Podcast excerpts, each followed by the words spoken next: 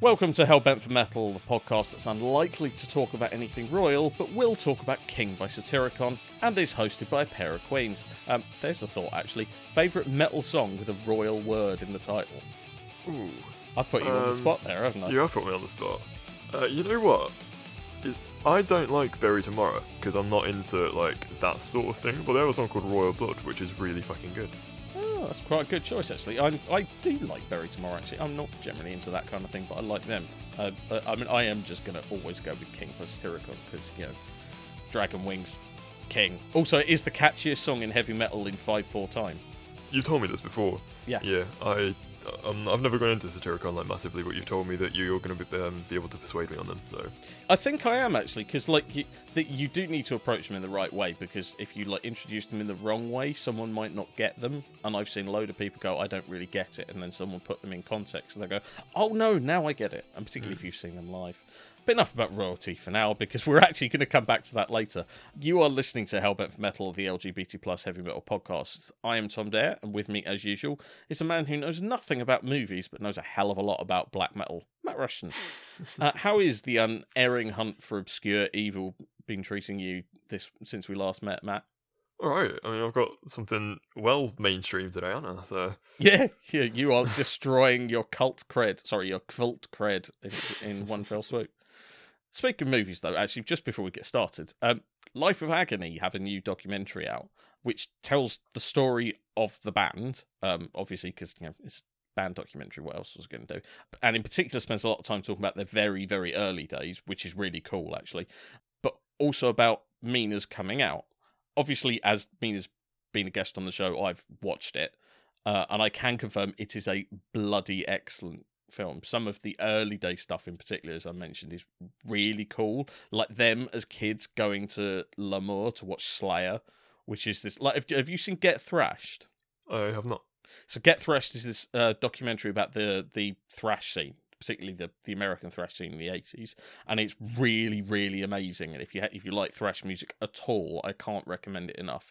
And it a lot of it's like at the old clubs that the scene was based in, and one of them was L'Amour's, which is this kind of legendarily incredibly violent, incredibly territorial club where, like, if you went on a hardcore night in a metal show, you would get your head kicked in, and if vice versa. And it just sounds like the absolutely the kind of place that I would never have gone, but it's kind of it has entered folklore. Anyway, there's a load of stuff about them going to that, uh, but there's also uh, obviously a lot of stuff about Mina's life and coming to terms with who she is and being happy, and that's really powerful.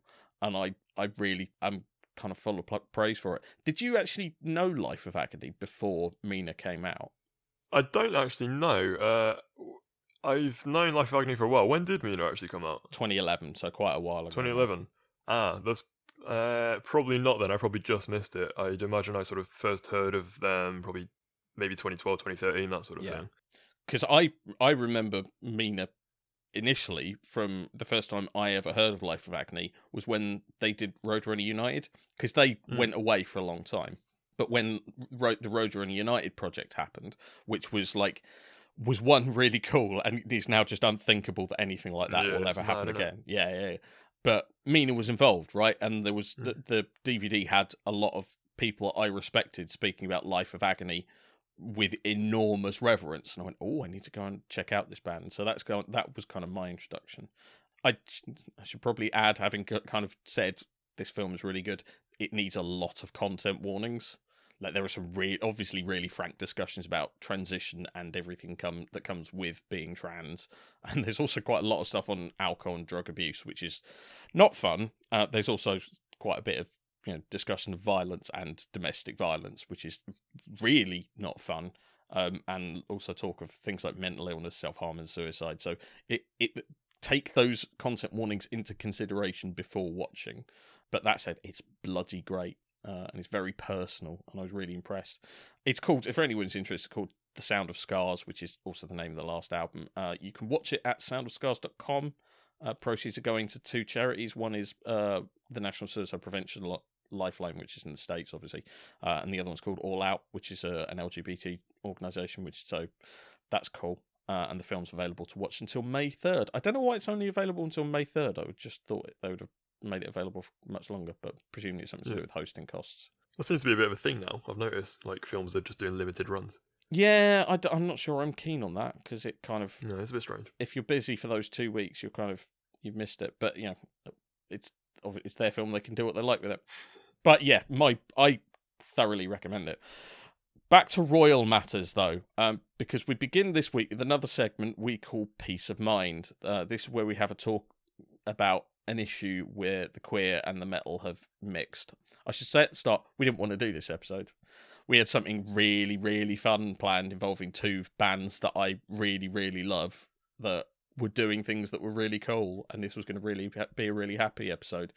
Uh, and instead, we've got to talk about this shit. Yeah, it's the man on man thing again, isn't it? They just fucking come along and ruin our plans. Yeah, and it's kind of that was that. I know that was kind of two months ago now, but you kind of think could we could go more than two months without having one of these things to talk about. Um, Norwegian black metal as emperor. I say black metal em- metal d- kind of the Norwegian black metal band, really the far and away the biggest. Um, have announced a 30th anniversary live stream called A Night of Imperial Wrath 2021. It's called they've added the 2021 bit because A Night of Imperial Wrath is the title of their DVD of them playing Wacken in 20, 2006, which was like their first reunion. They seem to do a reunion like every five years. I don't know whether someone keeps uh, like saying, "Oh, it's an anniversary. Here's some money" or something like that, or they just get bored or whatever. Um, but before we go into talking about why we're talking about it, uh, where do you stand on Emperor? I don't think I've asked you this. Despite being a massive black metal fan, I don't think I know what I think about what you think about them. Um, no, it's interesting actually. Um, because it ties very much into what we're about to talk about. I've never gone in on Emperor because uh, I only discovered Emperor, or like I only got into sort of more extreme stuff after I knew about sort of the whole 2013 2014 run that they had Faust back Right. on with, and I was like, okay, well, fuck them. Yeah, well, we're about to get to that. Um, I fucking adore them, and it's it, it makes me really sad that I have to say everything that I'm about to say because, like their their four albums, I mean, even Nine Equilibrium actually are just kind of there isn't anything else like them. People have tried to sound like Emperor and failed, or they've you know they've mimicked a bit of it but not the rest. There is something absolutely stunningly brilliant about all of those records. And Prometheus just sounds like it's from another planet still. Like that's 20 years old and it still sounds ahead of its time. And the first two are just kind of symphonic glory and then Nine Equilibrium is this like weird little thing. So I'm really sad that I have to say everything that we're about to say. Um what they've announced as part of this package and the reason we're talking about this is that they will be joined on the stream by Mortis. Now, that I think is fucking cool, right? They've got the Goblin back. Mortis was the bass player back in the, the early days, and then decided he wanted to go off into the woods and make kind of evil, evil electronic music and dress like a goblin. Now, if if he is coming back, if he was coming back to wear the goblin makeup and play bass and black metal band, that I absolutely would love. But they're also being joined by Faust. Uh, Bård Eithun is his real name. Faust was the drummer on In the Nightside Eclipse and the Emperor EP. He's also a convicted murderer because on August the 21st, 1992, he stabbed uh, Magne Andreassen to death in the Olympic Park in, park in Lillehammer. He stabbed him 37 times and then kicked his head repeatedly as he lay on the ground. Magne was gay, and the murder took place in a well known cruising spot. It took about a year for them to arrest Faust, and he was then cor- convicted for the crime and sentenced to 14 years in prison. Uh, he was released in 2003 after serving nine years and four months of that sentence. Those facts are kind of not really up for debate. There's no kind of did he do this, did he did he not do this? It's that's a matter of, of public record. This is all confirmed. I'm not saying anything that isn't publicly available information. He has denied any homophobic views or motivation. How, how much of what I said was new information for you when you started re- getting ready for this episode, and how much was stuff that you had kind of had had drummed into you when you first started getting into the nasty bits of metal? Um, yeah, uh, I don't think any of this was new, to be honest. I've, I've read all this before because obviously it's relevant to my metal interests and my LGBT interests. Um, it's one of those abhorrent overlaps. Uh, yeah, so I'd I'd read all this before, and I mean it never gets easier though, does it? Whenever you No. go back to it, and No. especially when it's brought up in something like this and becomes relevant again because of what they're doing now. Yeah, and unfortunately, it's kind of like there's a band that I won't talk about ever, and I've kind of intimated their existence without actually mentioning who they are. Basically, because the guy's dead, right? Who's a very similar situation. Um, well, it's a slightly different situation in that it seems fairly clear that that was homophobically motivated because he never made any statement to say it wasn't. So it it seems a little bit clearer in that regard. But he's dead now. It's fine. The band don't exist. He's dead. I can just say right, they don't exist. I can skip over them and, and never have to worry about them. In this case, though, it keeps coming up. And I keep having to fucking read all this shit over again. And it's horrible every time you do. Yeah. It's just the way that they've sort of platformed it, isn't it? You know, they've used his name on the poster. It seems as though it's like trying to be a selling point. Yeah. Yeah, that's that's really problematic. Yeah, I mean, as if it wasn't bad enough anyway, then bringing him back to use that as a sort of money grabbing tactic is what it seems like. It's I think it's disgusting. Yeah, it was the same in 2014 though. They kind yeah. of said, "Oh, we've got Faust back. It's he was the drummer on the album, so it's authentic." Now, it's I need to come in with a massive mea culpa here, right? Because in 2014, when they did that 20th anniversary of the Nightside tour, I saw them twice. I saw them at Hellfest and Bloodstock. Uh, and everything we're about to say and we've just mentioned is stuff I thought them. Only in back then I bit my tongue and I've I had a platform right. I was uh, I was editor at Terrorizer. I could have s- said something, and I've regretted ever since that I didn't. The reason I didn't was that I felt massively insecure in my place in the media, and I thought speaking out could cost me a career, and I really wanted that career, and I took the cowardly way out, and I didn't. The other reason was that I had quite comparatively recently stopped being very discreet and and basically kind of it, it was quite early in the, at the time that everyone knew so i wasn't yet confident how well a gay man speaking out on this issue would go down so I mean, these aren't good reasons like these th- these are shit reasons i should have said something they are the truth but that doesn't make it okay so right now i need to hold my hands up and say i'm sorry i got that one really wrong there's no way around that it's understandable. I mean, we grow as people, though, don't we? You know. Yeah, we do. And look, we're we're doing it now. We're talking about it now. This is our platform now. So. Yeah. Well, the, um, the the difference this time is that I kind of this podcast is going to continue whatever happens. Right, it's mine. Yeah. If I get no platform by the industry or I get fired, well, I'm in charge. It's not going to happen.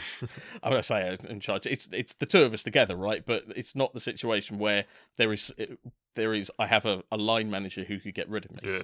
Which is what I is kind of the point.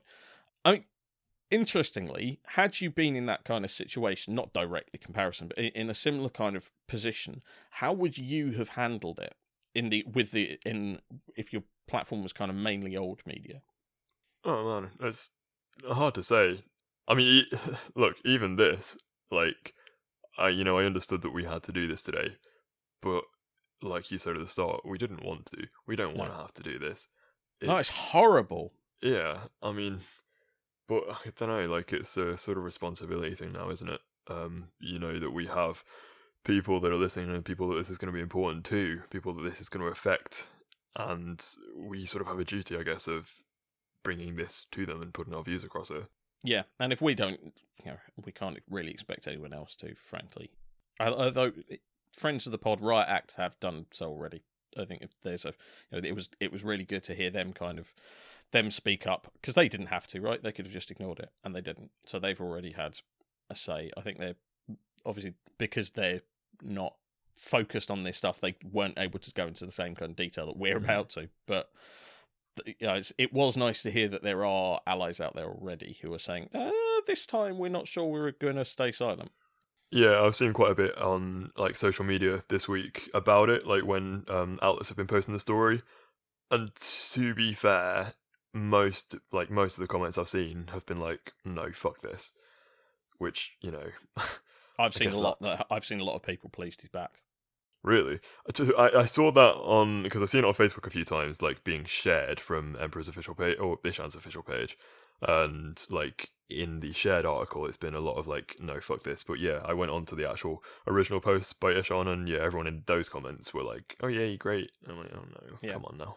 The one thing that everyone's agreed on is Mortis is being back is great, right? That that's the fun bit. It's like, yes, Mortis is a great sign. Why do you have to have the murderer? Yeah, just on that though, like that's weird because I again not I don't know much about Emperor apart from this, but I looked and Mortis was only banned for like a year, right? Yeah, but he was on the. it's a like it's he was on the original uh for the, the debut album, and I'm pretty sure he was on Wrath the Tyrant as well. Uh, you know, I, th- I think he was on Emperor Wrath the Tyrant and uh, in the Night Side Eclipse. I'm now going to check that and f- be found to be wrong, but he was certainly on Nightside because I have vivid memories of getting the album, um, looking at the back, and there's kind of photos of each of them in the corner. Anyway, the one person who did speak up in 2014 was Jeff Walker from Carcass. Who, and this is on YouTube, by the way. At least it is until it gets pulled. Now we've pointed out. Um, if you look at one of the kind of um, fan filmed videos of them doing the granulating dark satanic mills at Bloodstock 2014, you will see what I'm about to say. So it's you don't have to take my word for it. When they were playing, I think I can't remember whether they were sub headlining or they were kind of in third from the top, but they were very near the top of the bill. Um, Bloodstock, if you don't know, has a which, and particularly this is going to apply to non-UK listeners. They have a stage named after Sophie Lancaster, right? Who was a a goth who was murdered for looking like a goth in Greater Manchester in 20, 2007. and there's now a foundation which is set up to essentially stand against discrimination on on things like appearance, and particularly for members of the alternative community. Jeff Walker, who's never one to hold his hold his peace, said, uh, "We're going to play another song from Surgical Steel. This one's for Sophie Lancaster, and I'm not making a joke now, but the irony tonight is not lost on me Bill. That's all we can say." Which is literally the most strong thing I heard in the whole thing, and I I had respect even more than I ever had for Carcass for doing that because they were clearly treading round fucking themselves over by saying what they did. Yeah, well, yeah, that's fucking brilliant. And like you say, like they could have shot themselves in the foot massively there and never been invited back to play. But the fact that they've done it in such a subtle way that I think it's going to be more affecting because people that don't know what they're on about are going to go away and do their own research and sort of then figure it out. Yeah. You hope. I mean, there's because Yeah, it's a festival. There's going to be a load of drunk people who just be like, "Yeah, Sophie Lancaster," because you know, at Bloodstock, Yeah, everyone sure. does do yeah for Sophie Lancaster because it's such a it's a barn door, right? It's it's you. Mhm. There is no. It's clearly supporting the Sophie Lancaster Foundation is just the right thing to do. There's no other side of the. Yeah, no, of course. I mean, Sophie's mother is there every year, right? Like Yeah. with her own stand and stuff. It's great. Yeah, and they do some really good work, and that like it is a absolute obvious to whatever whatever your political perspective, the right and wrong of it is obvious, and it is you don't murder people for what they look like. Everyone's fine with that. So saying you know this song's for Sophie Lancaster at Bloodstock just gets everyone saying yeah. Like there's no one is objects to it, and there's going to be a load of people who are just going to hear that and not pay, not think anything Mm. more. But I think you're right. A load of people did go away and Google something and found out something that they perhaps didn't know because it wasn't like though it was announced in the press that Faust was playing on the festival bill, it wasn't made a big deal of. So there would have been a load of people who didn't realise. Yeah, of course. And, you know, Carcass as well, not only could they have shot themselves in the foot there, but they, you know, were clearly objecting to this before they got there. Like, they could have pulled out or they could have not booked anyway. But I think it's a stronger thing to go and play and make that point there. Else no one would have heard it, you know? Yeah, I mean, I think uh, with the, those kind of things, it kind of depends on what it is, right? Because I think if they'd like if they booked a full on NSBM band, it would be a bit different. Yeah. right? If the, if they or, or if you know they say one off appearance by Burzum guys, you know, if it's it if it is a a band whose sole member or a band whose entire ethos espouses a certain ideology, there is Yeah, yeah, yeah, of there is a clear difference between that and one member of the band having a fairly seriously grim past, which most people should object to. Yeah, um, like you say, I think that sort of ties in with the, it not being actually on the poster as well, because you know Emperor without Faust are not problematic, whereas you know Burzum, like you said, everyone will see that on the poster and know, hang on a minute, Uh, and when they went to America, of course, they did go without Faust because he, you know, he could get into Britain because when we were part of the uh, European Union, freedom of movement meant that as a Norwegian citizen, he had to be allowed into the country. Whereas when he went to America, he would have needed a visa. And they took one look at his criminal record and went, no, of course not. So Trym, who was the drummer for the rest of Emperor's existence, went instead. Because you know America just went. America won't let you in if you've got a serious criminal record. And No. so I don't think Britain would have let in an American with a serious criminal record, for that matter. And yeah, that just makes made doing business impossible. But in Europe, people couldn't didn't object. Now we do have to say again that Faust has denied any homophobic motivation. Now we can't really speculate what was in his heart at the time because we don't have any idea, and you know, speculating isn't helpful. We do have to ask though whether or not he was motivated by hate towards Magne Andreassen because of his homosexuality or not. Is that relevant? Does that matter? I mean, bluntly, no. I guess you know we're covering it because of the fact that it was you know in a cruising spot and um, Andreassen approached him for sex and sort of Faust agreed to go over with him. But at the end of the day, whatever the motivation was, he murdered someone in cold blood, and I just don't think that that should be. I mean, I don't think it's too controversial to say that I just don't think that he should be playing and sort of made a fucking selling point on this poster now. Right, I have this written several times in my notes. Like, whatever you say, he fucking murdered a guy. That's that's the thing that you cannot get away from. And on that as well, it's the fact that, you know, correct me if I'm wrong, but I've looked uh, several times over the years. I've never seen him show any remorse for it. Yeah, we're going to get to this in a second. I think Mm. on the on the route on the before we get to that, and that's the next item to talk about. The the motivation thing I think is utterly irrelevant to whether this is a homophobic crime, right? Because if you take advantage of a gay man's vulnerability within society to murder him, it is as bad to me, you know, in my uh, estimation, as whether you were out to kill a queer, right? Because you've either way you've targeted him because of his status, whether it's his vulnerability or because you simply hate him. It's the same thing. The effect is the same. You are taking advantage of the vulnerability within society, right? That's it's Mm-hmm. it. That's what you're doing. Mm-hmm. And on top of that, ultimately, when you boil it down, he, this man's life clearly did not have any value to him. He whether he was motivated by hate or just opportunism or opportunism, the Mm. fact that he went for this guy rather than someone else makes it an anti-gay crime. Well, exactly. I mean, you know, he went home or was going home that night through a well-known gay cruising spot, and you know, the, Andreassen approached him, and Faust could have said no.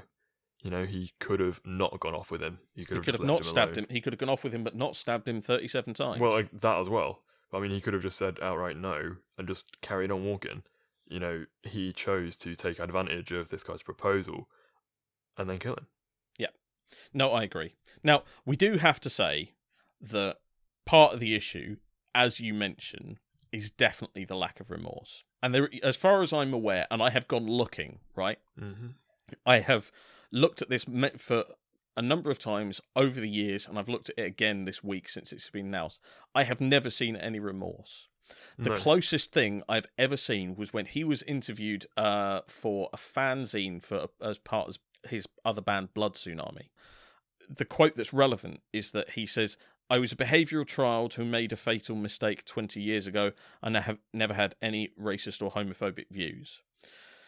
A fatal mistake is not stabbing someone 37 times. A fatal mistake is I got into my car and I drove too drove a bit too fast and lost control of it.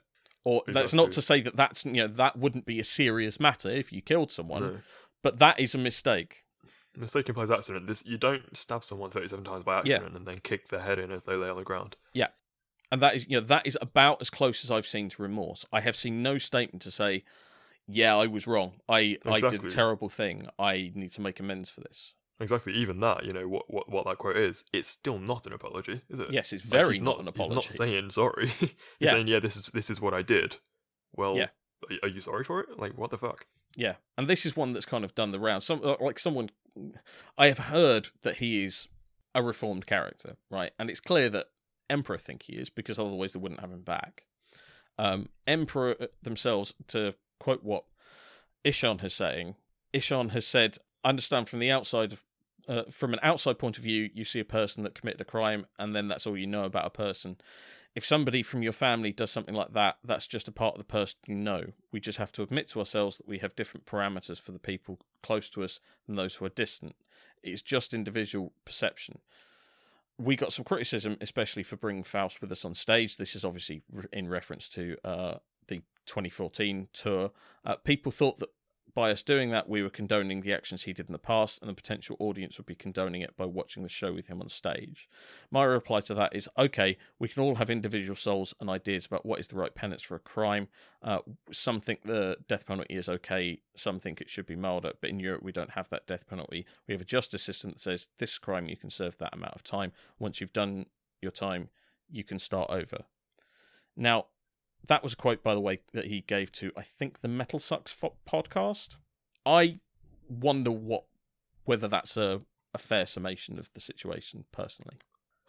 I don't know. It's a it's a hard one because in a way you can sort of understand that, but like, I think until he shows remorse or until he apologizes, you are condoning it by bringing him out on stage with you. Because I think you know I firmly believe in rehabilitation, but part of that process is apologizing and recognizing your what have you've done and trying to seek forgiveness for it. He, exactly. You know, Faust has never done that. Exactly. And the, there's something absolutely critical in, in that quote, right? Is that you, the people you know and people who are a long distant, you are going to have different perceptions of. Mm. Yeah, Ihsahn, exactly. That's the whole point. You are asking people at a distance to be fine with something that you are fine with close up. Exactly. And, you know, for all we know, Faust has shown remorse to Ihsahn, and that's why he's doing it. But they both know that we've not seen that. You know, the audience has not seen that. Faust knows that he has a platform. He knows that people know who he is, and he has had the opportunity to do that countless times and has never took it. Yeah. And I think like there was a real missed opportunity as well, right? Like if he'd kind of if he'd come out and shown remorse and shown genuine growth, there was an opportunity to say actually people can reform.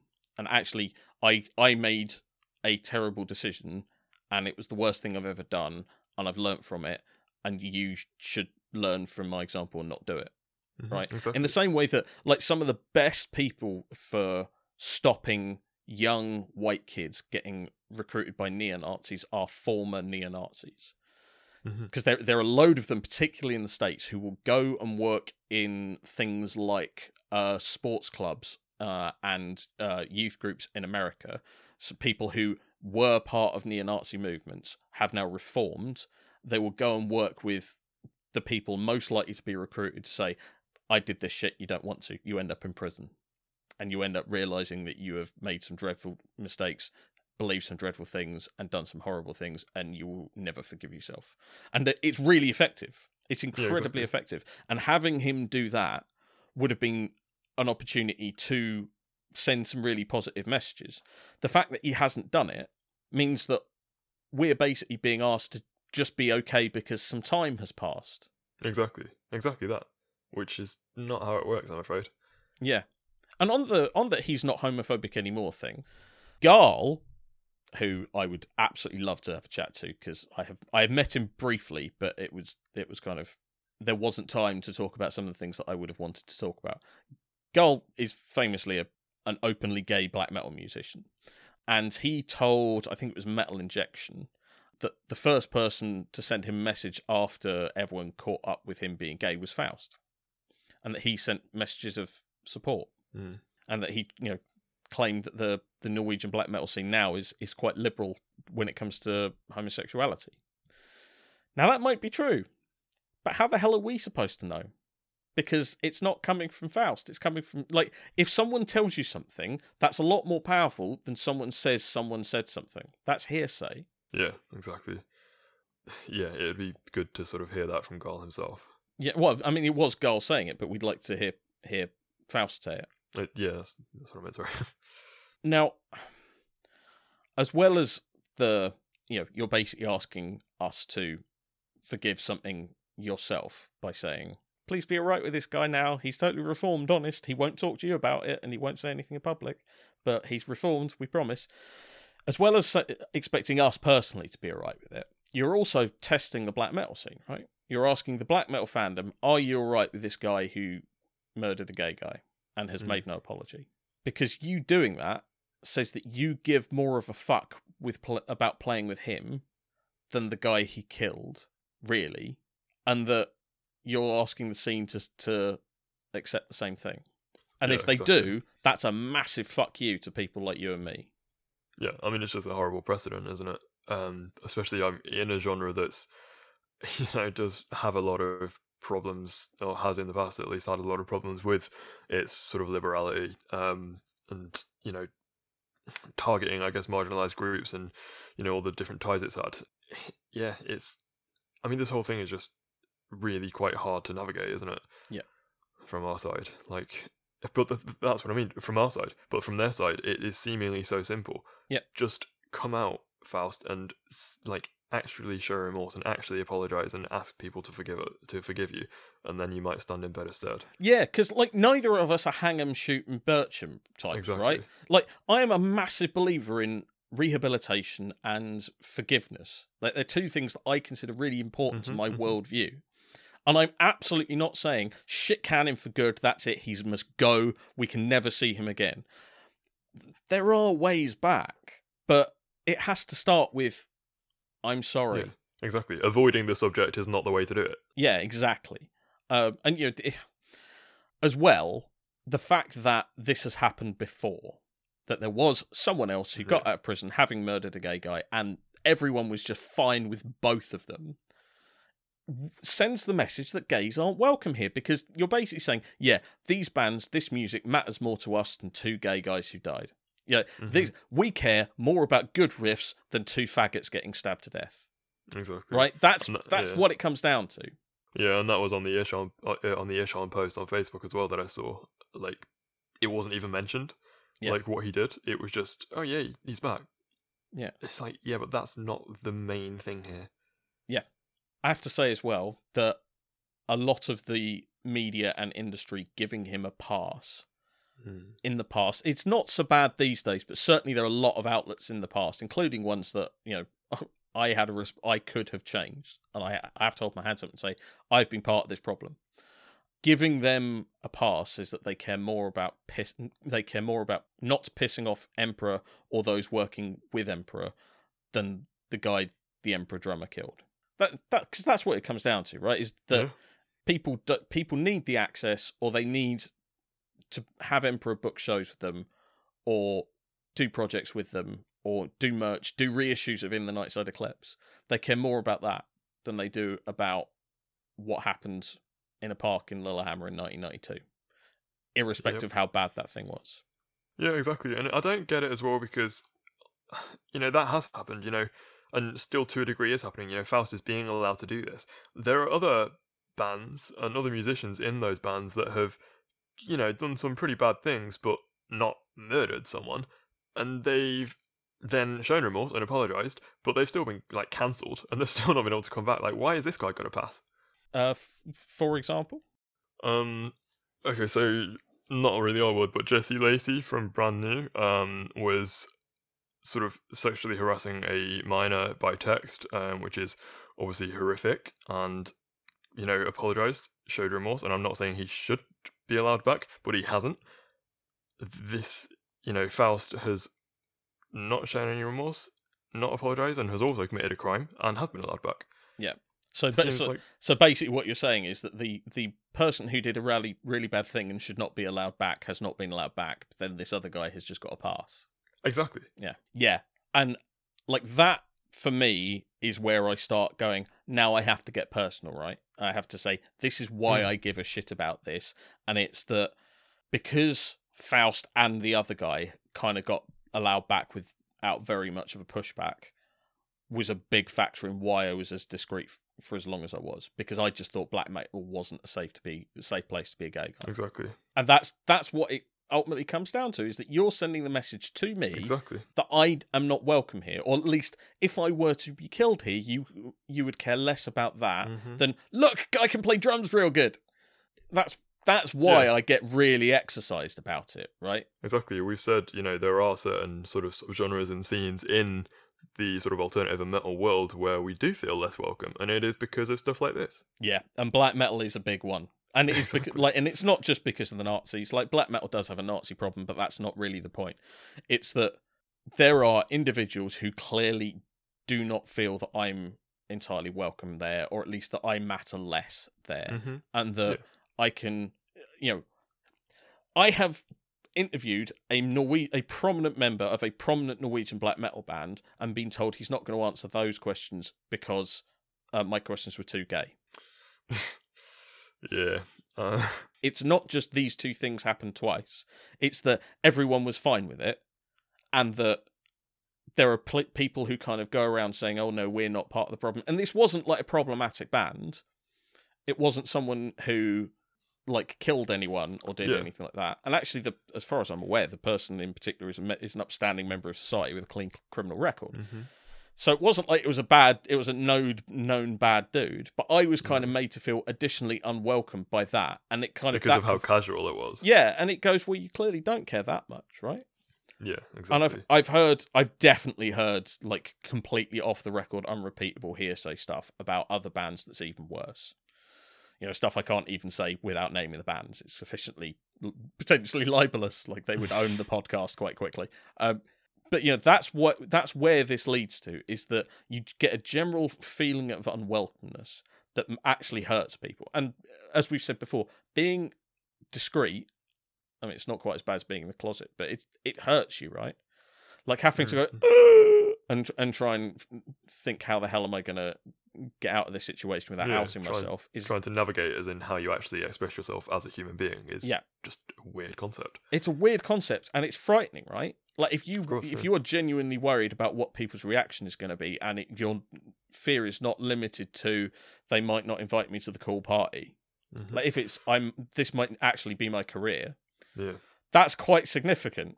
exactly. And as well, like, it boils down to metal is uh, for outcasts. We don't need additional barriers. No. Yeah, we're all fucking weirdos here, guys. Like- Exactly. Like, uh, well, not all of us, but most of us kind of. There is a, a, pattern of people who that feel they don't fit in anywhere else, finding a place they do fit in in metal, and it's it's really important we don't start saying, "Yeah, but you you can't come in," you know, and, and Mhm. not because of you've done something, but just because of who you are. exactly. Not because you're an ass It's not like you've we- like we've met you, we've tried you out, we think you're a prick. Please go away. it's just no, we don't want your kind here. Mm. And also, we hate to repeat what we've already said. He fucking killed someone. Like I don't as much as all we've just said is kind of is true and is important. Ultimately, the reason we're really objecting is that he stabbed someone 37 times and kicked his head multiple times while he lay dying and then evaded justice for a year. Yeah. I mean, not that there's like too much of a scale of how heinous murder is, but if there was, this is quite near the top. it's it's bad, right? Like it's Mm. it's it's you know it, we don't want to start comparing awful crime with awful crime, but we can all agree it's an awful crime. It's it's quite a simple it's quite a simple thing, and there's a very good reason that a a murder conviction is about as long as a- a jail sentence as you can get. It, we we generally agree, yeah, taking taking the life of someone is about as serious a crime as you can get. There might be other ones that are as bad, but we're not gonna. They're sufficiently bad that we're not gonna bother trying to compare, you know, compare horrible with horrible. The question, though, is like it's a reasonable question for people to ask us: is well, what do you want then? Are you just trying to cancel him? Because yeah, that's not what we kind of think should happen. Is not an unreasonable one. What do you feel would be the way forward? Apart, I mean, obviously, they could. Ju- we could just kind of say, right, we're going to boycott Emperor, or we could just get, or they can. Emperor can continue, but they have to get rid of him first, or whatever. That's kind of one way out, but it's it's not a very helpful one, really. It's kind of we'd like something else, please. What do you think would be the ways forward? Um, I mean, I think I feel like we've addressed that. You know, come out and actually apologize, show remorse, make it sincere, and I'm not saying that's going to solve everything, but it's the first step on the ladder, isn't it? because then we can potentially move forward from there. You know, like we both said, we are for rehabilitation and believe people can change, but it's the fact that he's not shown that that's happened. You know, he was only 18 when he committed this crime. He he's not, you know, he's now over doubled that. Like a lot of time has passed where he, you'd hope, would have been able to change and grow, but Yeah. it's the fact that that's not been shown. Yeah. So, And shame how that. we supposed if he has changed, how are we supposed to know? exactly? We you know we just take Ihsahn's word for it. Unfortunately, I don't think something this serious we can do that. I mean, I think he has to, you know, answer some serious questions directed at him as well here. Yeah, unfortunately, we do. Like Ishan and Samoth could have said no. They could have said Mhm. no, we're not going to do that. And like I know it's their mate, and that's hard, but people cut their mates out of their family all the time when they do bad things. Yeah. Or like we said, you know, even if it's not no, just let us know why we should forgive him. Yeah. Or why we should be allowing this to happen. And the, here's the thing, right? I I do believe people can change, and I do believe that there's there is, you know, there is a way we could have not kind of welcomed him back and held him up as a poster child for something uh, something we value, but just say there is a way forward, and there is you know there is a lesson to be learned here, and we we don't feel that it's entirely inappropriate for him to be touring with with a band. We probably would rather he wasn't kind of on the cover of Revolver or whatever. But Mm. yeah, there is a way back. You know, I'd be quite happy to interview him myself. I wouldn't if he agreed with certain stipulations that I'm going to ask about this, and if he doesn't say this, I'm going to follow up with this, so that there's so that everyone is is clear what's Yeah. going to happen. I would be willing to talk to him and give him the opportunity to say, "I'm sorry, I have remorse, I have changed, and this is how." I'd I'd do that. I I yeah. I'm not I'm not sufficiently kind of close minded that I would be totally uh, averse to that conversation. I'd really like that to happen, but I think it's No. very unlikely. no, that's what I mean. Like over the last however many years, nothing has suggested to me that that, that he'd be willing to do that. So No. uh, absolutely nothing at all. Um, ultimately, though, if nothing does happen, I think we're going to have to kind of continue to draw attention to this until at least some uh, until at least it's acknowledged. You know, I, Mhm. if he doesn't want to talk about it, then I'd love Ihsahn to talk to us about it. You know, that would be Yeah. that would be the next best thing, right? Is to say, okay, why should we believe that he's changed? yeah, exactly, because he's the one who keeps telling us to be okay with it. Yeah. Um, and Ihsahn's a smart, articulate guy, right? It's not like he's he would be unable to hold a conversation about something that's difficult. Mm, it's not exactly. like you. There are musicians out there who think, oh, if we're going to get into serious issues, we're just gonna. This is just going to be no fun for everyone. But Ishan is not that guy. He's a smart person. So, and uh, there's no kind of there's no excuse for for not having the conversation because he's not bright enough. It's I'm absolutely certain he is probably smarter than I am. right, absolutely certain, probably. He's probably smarter than I am. So I'd be willing to have that conversation. Whether or not that you know they would be at all interested, I've no idea. I didn't bother approaching their people for comment because I, uh, unless we would kind of, we were offered the opportunity to have the proper interview. I'm kind of, I wasn't really interested, and we didn't have time for that this week. No, I wear that's not kind of necessarily the best thing journalistically, and if this was the BBC, we'd be getting a slap on the wrist for doing that. But you know, I think under the circumstances, hopefully people will accept what we've done here is kind of the best that we we're able to do at the moment. I think that's probably all we need to say on it because this is kind of getting. yeah, It's a was- horrible conversation, and we haven't had fun nice. doing it. Hopefully, though, that's offered a perspective on it. But let's move on to something more cheerful. Yay!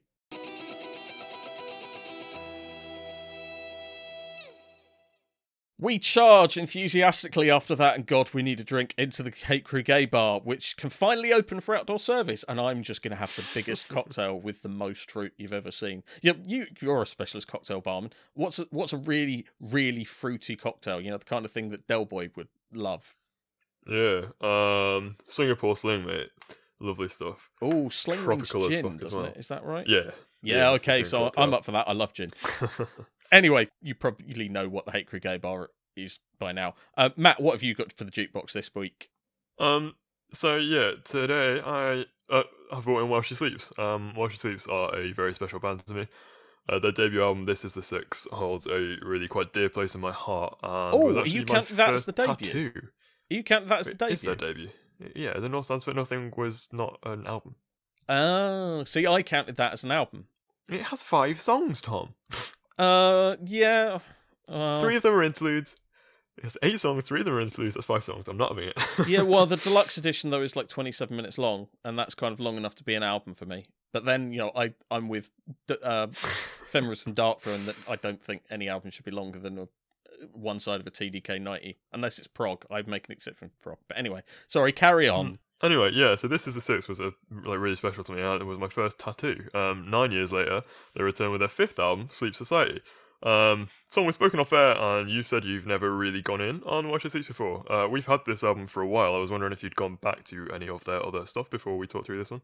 Uh, I have. Uh, I I have to say that I I thought while she sleeps were absolutely fine. I what I kind of I scratched my head and went Meh? about was that they seem to get people going absolutely nuts for them straight away, and I didn't quite understand. I didn't get that myself.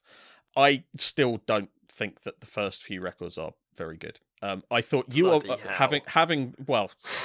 uh, They're fine. They're fine, but I'm not going to listen to them more than more than once. I mean, a lot of it, it has to say, is kind of, I I want it either to be heavier or more melodic. If you're part, if you're part, to, to, to to abuse the um uh, the interview cliche, like if they were there were more melodic choruses or the riffs were heavier, I would probably have gone yeah. But because it kind of fell in this weird in between spot that a lot for a lot of people was obviously the perfect place, right? The number of people who went nuts for it clearly says that there are loads of people out there for whom those albums were pitched perfectly. I have since gone back and I don't know why, but You Are We should have done more for me than it did at the time. That's a good record, and I I did go, yeah, I need to spend more time with this. I Mhm. I we've spoken of then. You went, are you mad? I liked So What, which apparently is the album that Yeah. no, that is really controversial. Yeah. Well, so yeah. So as I mentioned, you know, I love the debut. Brainwashed. the fellow was riff central. Um, you always fucking brilliant and really good at incorporating like their more melodic side. Yeah, and that's the bit that I liked. Right, that Yeah. was what where I went, oh, this is good. No, exactly. Um, so what lost me a little bit because. Uh, Not to sound too harsh, but I think a lot of it sounded like you are we B sides with electronics that, for the most part, don't really work, in my opinion. They been Um, listening to Bring Me the Horizon, right? yeah, uh, but I feel with this album, they're sort of back on track. This sounds almost like a halfway house to me between uh, You Are We and So What. The songs sound more original and there's more variety, and I think the electronics that they use here are actually used really well because they don't sound like they're reaching for something else. No, they sound like natural parts of the songwriting. Don't they? exactly, exactly. Like before, it, it felt a bit forced. Yeah. and this yeah this seems natural um the song's just really cool and there's a couple of really cool guest features um yeah so i'm really happy that watch sleeps are back at it uh tom I, this is great. Like, there's no, there's no kind of equivocating. We do before we get to the good stuff though, and we are going to focus on the good. We have to briefly do the elephants in the room because there are two of them, right? It's oh, called Sleep. So- It's called Sleep Society because they basically said that the Sleep Society is this revolutionary new way that they're going to be able to sustain the band in an era where people don't pay for music, right? It's a Patreon. Okay, it it is a Patreon. It is. I'm absolutely fine with bands having patrons. I think that's a really completely legitimate, fair, reasonable way to support yourself in the 21st century. And I think that the way that they are structuring the Patreon seems to me a hell of a lot better than a load of bands before them have done. Fine with all of that, but the press releases have been hilarious. These kind of things that are painting this is this revolutionary new thing that a lot of the um, digital media has been doing for like seven years. Like Patreon is an old thing now. So uh, l- l- let's get that out of the way. The describing this as this revolutionary thing sounds quite silly. Moving on from that, the last song is god awful, and there's no way around it. It is god awful. It's meant. To, it's this basically them with this p- little piano r- motif that's repeated for seven and a half minutes, talking about how great their fans are and how their fans have enabled them to do amazing things that they could never imagined. They are clearly writing that as a love letter to the fans, and it's clearly coming from a really nice place and it doesn't sound like that at all. It sounds like something quite different and it's really and just on a purely musical level it's mawkish nonsense right? There is no way around it. That is one of the worst things i've ever heard in a metal record up there with the kids choir on who we are by machine head. Yeah. and i include and including the second the um like half an hour instrumental section of um humankind by um nightwish is it humankind was that what it's called Uh, I don't know. I'm not the man to ask, am I? oh, I keep forget- it's got such an unmemorable title. I keep forgetting its title. It's it's one of the worst albums I've ever heard uh, uh, overall. Uh, Human Nature. Sorry, that's it. Human Human full stop uh, colon I I colon nature full stop. Like terrible album, and it's like t- it's it's terrible album, and it finishes with this like half hour instrumental nonsense that is awful. Like this is as bad as that. The rest of the album though is totally brilliant, and you should just like listen to it and not listen to the last song. Yeah, um, yeah, I've listened to this album what like 10, 12 times now, and only on my first listen did I actually get through that song. I tried to get through it twice more and failed. Mm, But yeah. I've I voluntarily, when I haven't needed to, gone back and listened to this loads. The album is fucking great. yeah, Huge songs, really big choruses. The melodic lead guitar lines are absolutely superb, and they're the thing that gives it that that repeat listen thing, right? It's not Mhm. just you listen to it two or three times, you've got all the choruses, you can go to the live show, and that's all you need to do. Like going back and experiencing those lead guitar lines again and again and again is the thing that's made me go, "Wow, this is great." yeah, yeah. This is still growing on me now. I mean, the second song on this, "You Are All You Need," which was I think also the second single that they released from it, is not only a fucking monster riff, it's also one of the best choruses they've ever written. You know, the first time I heard that song, I had this chorus stuck in my head for days. The bridge on that, though, Loz, I have to give a shout out to. He's come a hell of a long way with his clean vocals. Yeah, his clean vocals are just Yeah. like they are they are unrecognizable from a decade ago. Exactly. Like it used to be just Matt who would take the sort of clean parts, but Loz can actually sing now. You know, Yeah. Fair and he's been through a lot with his vocals, with all the surgeries he had to have and everything. So I'm really happy for him on that front. Yeah, and it's it's always really good when someone like has vocal problems and comes back and improves, right? Because Yeah, it's man. like one on an emotional level, you always want that to happen for a singer because you think, God, how awful would it be if you were a singer and that was a really important important part of your identity and you lost it. But to, to not just to get through it, but to come back and improve, you just go, yeah, yeah, he sounds great here. round of applause for that man. Systematic is oh, the song for me. I think the chorus on Systematic. You know, the bend. Oh, is that your on favourite? I don't know if it's my favorite. No, it's not my favorite because I'll come to that in a bit. But the Okay. bend on the riff in Systematic in the chorus is It's a great filthy riff. as fuck. It fucking well turns me on. I mean, all the gang vocals on that one too. You know, you can really imagine this one particularly like really going off in the live setting, especially with the electronic break as well. I would imagine America would go absolutely batshit man. for this. This is the kind of thing where I you listen to kind of big American metal bands and what does well in the US, right? And you go, Mm. the kind of the bounce and the pump and the groove on that riff is, I go, Yeah, not only is that really good, but if I was uh, someone in America, I would be getting them on every fucking tour I could. yeah. I mean, that electronic break um, is just wall of death territory. And Yeah. there's turntables. I told you, Tom, the nu metal revival is happening. Yeah, let's get past that. Um, I want to talk about Biffy Clyro because I've ne- almost never said anything nice about Biffy Clyro because I don't like them Hmm. at all. The song with Simon Neil on is is for me the best song on the album. I know it's, the It's single and you'll all have heard it by now, but like the the chorus on that is just massive. Yeah, it's that's an arena fucking stomping chorus, isn't it? Yeah, it's abs- that is kind of radio hit territory. It's the kind of thing you hear and you just go immediately. Well, that's built for the mainstream Mm. audience and would still do well at, at, at a metal show, right? It's kind of Yeah. that is heavy and accessible, and it's not kind of compromising to anything. That's just ha- what they've chosen to do. Yeah, they've just exactly. written this thing which is really fucking catchy, and it's also really heavy, and there's no kind of there's no compromise. It's just great. Talking of guest features as well, well what do you think of the Sum 41 song? Because, I mean, it is basically a Sum 41 song with a couple of While She Sleeps verses, which is a very weird mix, but, you know, Yeah. I bloody love Sum 41. I mean, I like Sum 41 too. In fact, I saw Sum 41 blow System of a Down off a stage once. Reading told me this. 2003. Uh, yeah, Reading 2003, where System of a Down were kind of they were they would steal this album era, which was kind of not the best era for them because they were playing a bunch of songs which weren't quite as good as their other songs, and they knew it. But it was still really they were still kind of decent, but it was it was kind of I wasn't entirely convinced that they liked each other uh, by that point, which we now know they definitely don't. Uh, but like for for Sum 41 on before them to just absolutely eat them was really impressive. Sum 41 were fucking brilliant that day. They got slightly demolished by Metallica after that, but uh, Metallica Reading 2003 is just a Mm. show that has lived with me for 20 years. Um, but yeah, I think that song's all right. It is one of the more more I can't remember this songs on the album. Yeah, fair. Uh, Um, Call so of the Void. standout- Yes, yes, yes, yes. My standout song. Yeah. There we go. So this is the one where they've got like loads of their fans to sing on it, right? And Yeah. that's you go. That should be the last song. That should be the tribute to the Exactly. fans, not the last one, because that works beautifully.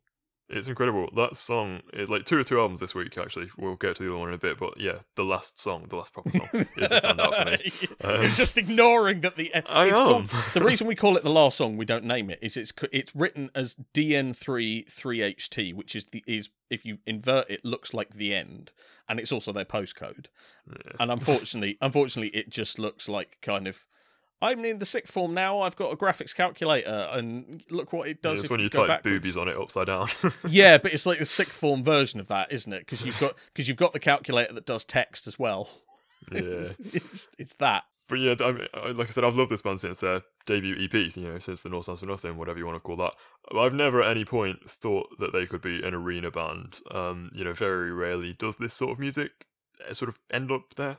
But yeah, Call of the Void has literally had made me reconsider that. It's fucking huge. The chorus is a legitimate anthem, and it's more of a rock approach than the rest of the album. But I think it's the type of track that's going to bring in a new fan base to the band, and like you said, bringing in the fans in that song as well really helps with that. I think as a gateway step band, I really think that they should release it as a single.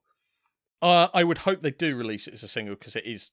I mean, it definitely has arena potential, and it is uh, just on a kind of is this good? It's fucking great. But I think we've spent a lot of time on uh, While She Sleeps, Sleep Society. That album is in the jukebox now, uh, and we should move on to my pick this week, which is Bewitcher, Cursed Be Thy Kingdom. And if we were going kind of quite relative, you know, comparatively young and credible for anyone who's going to be big, this is kind of this is as old school as you can get.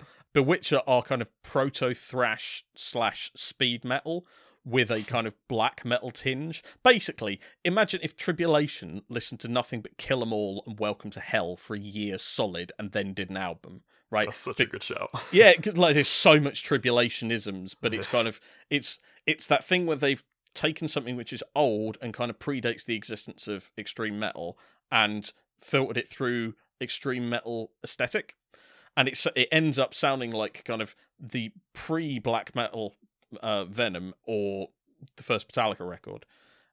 And it is like if you think that sounds fun, it's way more fun than you think it sounds. Mhm. It is like fast, memorable riffs with bags of energy, really, really well performed. It's not just kind of sloppy, you know, we want it to sound like it's 1982. This actually sounds well made and well produced, and I'm it. Oh, I am so in love with this album. Yes. Um, I had been really looking forward to this one actually, uh, based on the first couple of singles that they released from it. Yeah, So as soon as this dropped in my inbox, I put it on straight away, and yeah, my god, um, I have a problem with this record, and it's just that I cannot stop listening to it. This it's, outside my usual isn't it? wheelhouse. It's it is because it's it is well trad, like you say, but like Jesus Christ, every single song is so catchy. Yeah, Like, the riffs are unbelievable. This sounds like a modern classic to me. I mean, just the actual guitar tone itself is so classic sounding. yeah. But at the same time, it doesn't sound like it's not atavistic, right? It's not No. pretending it is 1982. No, It's exactly. actually well made and well recorded, and the Mhm. guitar sound sounds great rather than just kind of my cab is fucked. It's like it sounds good. It just sounds kind of. It sounds like it's pay- nodding to the Yeah. era, which it's clearly inspired by. It's a beautiful kind of way of bringing the modern in, bringing the old into the modern. Yeah, I mean, some of the and- like the gallop on the lead single. Is it? I think the lead single, uh, "Satanic Magic Attack." Yeah, that song is pure brilliant. Sabbath worship, which you know I'm never going to complain about. But one thing that really stands out on that song as well is the chunk on the bass. It's so high in the mix, and Yeah, it really works to give that song and yeah, pretty much the full album. To be fair, it just gives it so much punch. Yeah. And it's like the whole thing. It, it has that punch, Mm. right? It it makes your foot tap. It makes your head bang. It has loads of momentum and drive, and it makes you feel like you're 738 feet tall. It is just kind of one of those energizing. I I am I can take on the world now records. It's so so powerful. It's just like in, in terms of muscles, not in terms of kind of oh we're really emotional thing. It's so great. I love it. Yeah, man. It's got some really cool extra flourishes as well. Um, that sort of tie it together into a really nice, complete package. Uh, the Yeah. intro of Mystifier sort of comes in with that organ type intro. It's great. Uh, the yeah, chimes, which makes it sound like it's going to be something else, doesn't it? It sounds Yeah, like they're about to go well goth. Mhm. The chimes all over Valley of the Ravens and the super bluesy guitar solo on that one out of nowhere. And then at the beginning of The Widow's Blade, there sounds like there's a talk box, which is very strange, but it really worked. Yeah, I think we also have to give a huge amount of credit to um, Unholy Weaver of Shadows and Incantations, which is the stage name for uh, Matt Litton, the the singer slash guitarist, who's Brilliant. like his guitar. One, his guitar playing is fantastic, and you know th- that's really holds everything together. I think as much as everything else, and the riffs are fucking great. And the fact that they've taken such a a kind of a relatively simple form of metal, but managed to speed it up and still make it really, really catchy, rather than just be kind of just be a base to you know B A S E a, a, a foundation for the structure is really impressive. But his vocals, man, like that, I got, I was kind of go, why do I love his vocals so much? You know, it, yes, it's kind of you can hear the lyrics and the hooks are really good, but it's not just that. And yes, he sounds croaky and evil, but what is it? Oh, he sounds quite a lot like Abath. That'll do it. Because Immortal, what it is? obviously being my favorite band of all time, it's not quite that frosty and it's not quite that Yeah. that deep. But you know, like I heard this and just went, yeah, these two would prob- have probably got the same record collection. Like I don't know if he's actually listened to Immortal at all, but like knowing what Abath listens to, like how much he loves Motorhead and Venom, it wouldn't surprise me if the bands that they've grown up on are fairly similar, and that that's why they've kind of ended up with a similar kind of delivery. But it's a, it's so it does exactly the same thing that Abath does when he's not trying to do epic, which is that it's just kind of it just is catchy and sounds evil at Yeah. the same time No, and exactly. you can still hear what he's saying. And I, yeah, I so much, so so much praise for just everything about this album, but particularly the vocals, because this kind of vocals where it is a croak, it can be incredibly dull and monotonous, right? And it's the opposite of that. Yeah, it's interesting as well actually because I didn't know until you just said that the vocalist is also the, the guitarist, um, Yeah. which makes a lot of sense because I was gonna say the vocals follow the guitar melodies a lot. Yeah, and also the riffs. which yeah, which is one of those tropes that I'm a bit of a sucker for. Um, Yeah. so that all makes sense now. Yeah, I mean the the bit in Satanic you mentioned Satanic Magic Attack, which it, for me is one of the two best songs in the album. It you know, where it goes Satanic Magic Attack, like he's following the riff Yeah. r- rhythm uh, perfectly, and it's like he's so perfectly in time. And I think the fact that he's doing both of those both parts is partially why it's so kind of perfectly in tune because you know he's feeling it rather than necessarily thinking about it. Yeah. Um, my standout track for this is the last song. Here, Yeah, that's Sign of the Wolf. fucking great too. It is unbelievable. I mean, yes, it is literally just the riff from Metallica's All Nightmare Long, but that is a very No, it's riff. not. You take that No, back. it is. No, it's not. Tom, it- it is. It, it might be it might be parallel evolution, but it's not that sloppy. He is he is like he's it's the same riff. it- yeah, but it's be- it's better recorded. yeah, it's It's, recorded. it's it's similar. It's similar, but it's not the same. It's no no. Death. I mean, Death Magnetic. As time's gone on, I've I've hated more and more because like it's one of those albums that you go back to and you just hear the flaws more every time, yeah. and it's it's uh, like I, I don't want to be don't put that into my head it's nothing to do with it i do not want to think about that badly recorded awful sloppy mess yeah It's that kind, that kind of that kind of uh, first attempt at making baking a pie al- in album form. Come on now. No it is. It's like it's like you know if, if they if masterchef had like the x factor contestant thing where they have the the people who cannot sing and they laugh at them and but they had that with baking right? That is what death magnetic is of an album. I do not want to be thinking of that while i listen to this fucking perfectly formed Okay, fine, fine, beautiful fine. curry. Anyway, the it's the way on that song that the vocalist manages to carry the melody through. You know, he's not screaming like you said. It's a it's a sort of it's a croak croak sort of thing, yeah. Uh, but it's you know it's not a clean vocal. No, but he no, makes his fine, he makes yeah, all the sorry. vocals. Oh my god, don't do that. That's well weird in my ears. It- he makes all his vocals sound really catchy, which is well impressive. Um, this song is an absolute earworm, and I'm already just really looking forward to the follow up from this band. Yeah, I mean it's their third album, and so I would absolutely encourage anyone who likes this to go back and listen to the first two. But they've kind Are of they as good? Uh, I I think they're. I don't think they're quite as well recorded, but Okay. because because they're on Century Media now, so they've probably got a bit more money. Um, I'm going to go and listen to those after we record. I think they're bloody good. Th- This kind of, I think this to me marries up the eras perhaps a little bit better. The older ones are a little bit more old school, but they are bloody great still. So you know, I th- I think this. I would say this is their best record. I think, Nice but you know, It's very good. it is very very good. Um, but we've probably got the gist of that. Cursed Be Thy Kingdom by Bewitcher is in the jukebox now. And while we will have more music for you next week uh, in the shape of two very, very different records, possibly even more different than this week, that is time at the Hate Crew Gay Bar. Uh, and that's about all we have time for this week. Matt, I would say this has been great as always, but I think we've both had a pretty horrible time until we got to the Hate Gay Bar. yeah, hopefully back to a normal show next week. I mean, whatever that means. But yeah, hopefully no o- no other abhorrent shit. I don't think we do normal, but at least we can, No. you know, uh, if we can, cheerful and weird would be better. um, but we will be back next week with a much happier show, we hope. Until then, listen to While She Sleeps, listen to Bewitcher, and remember, it does get better. See you later. Ta-ra.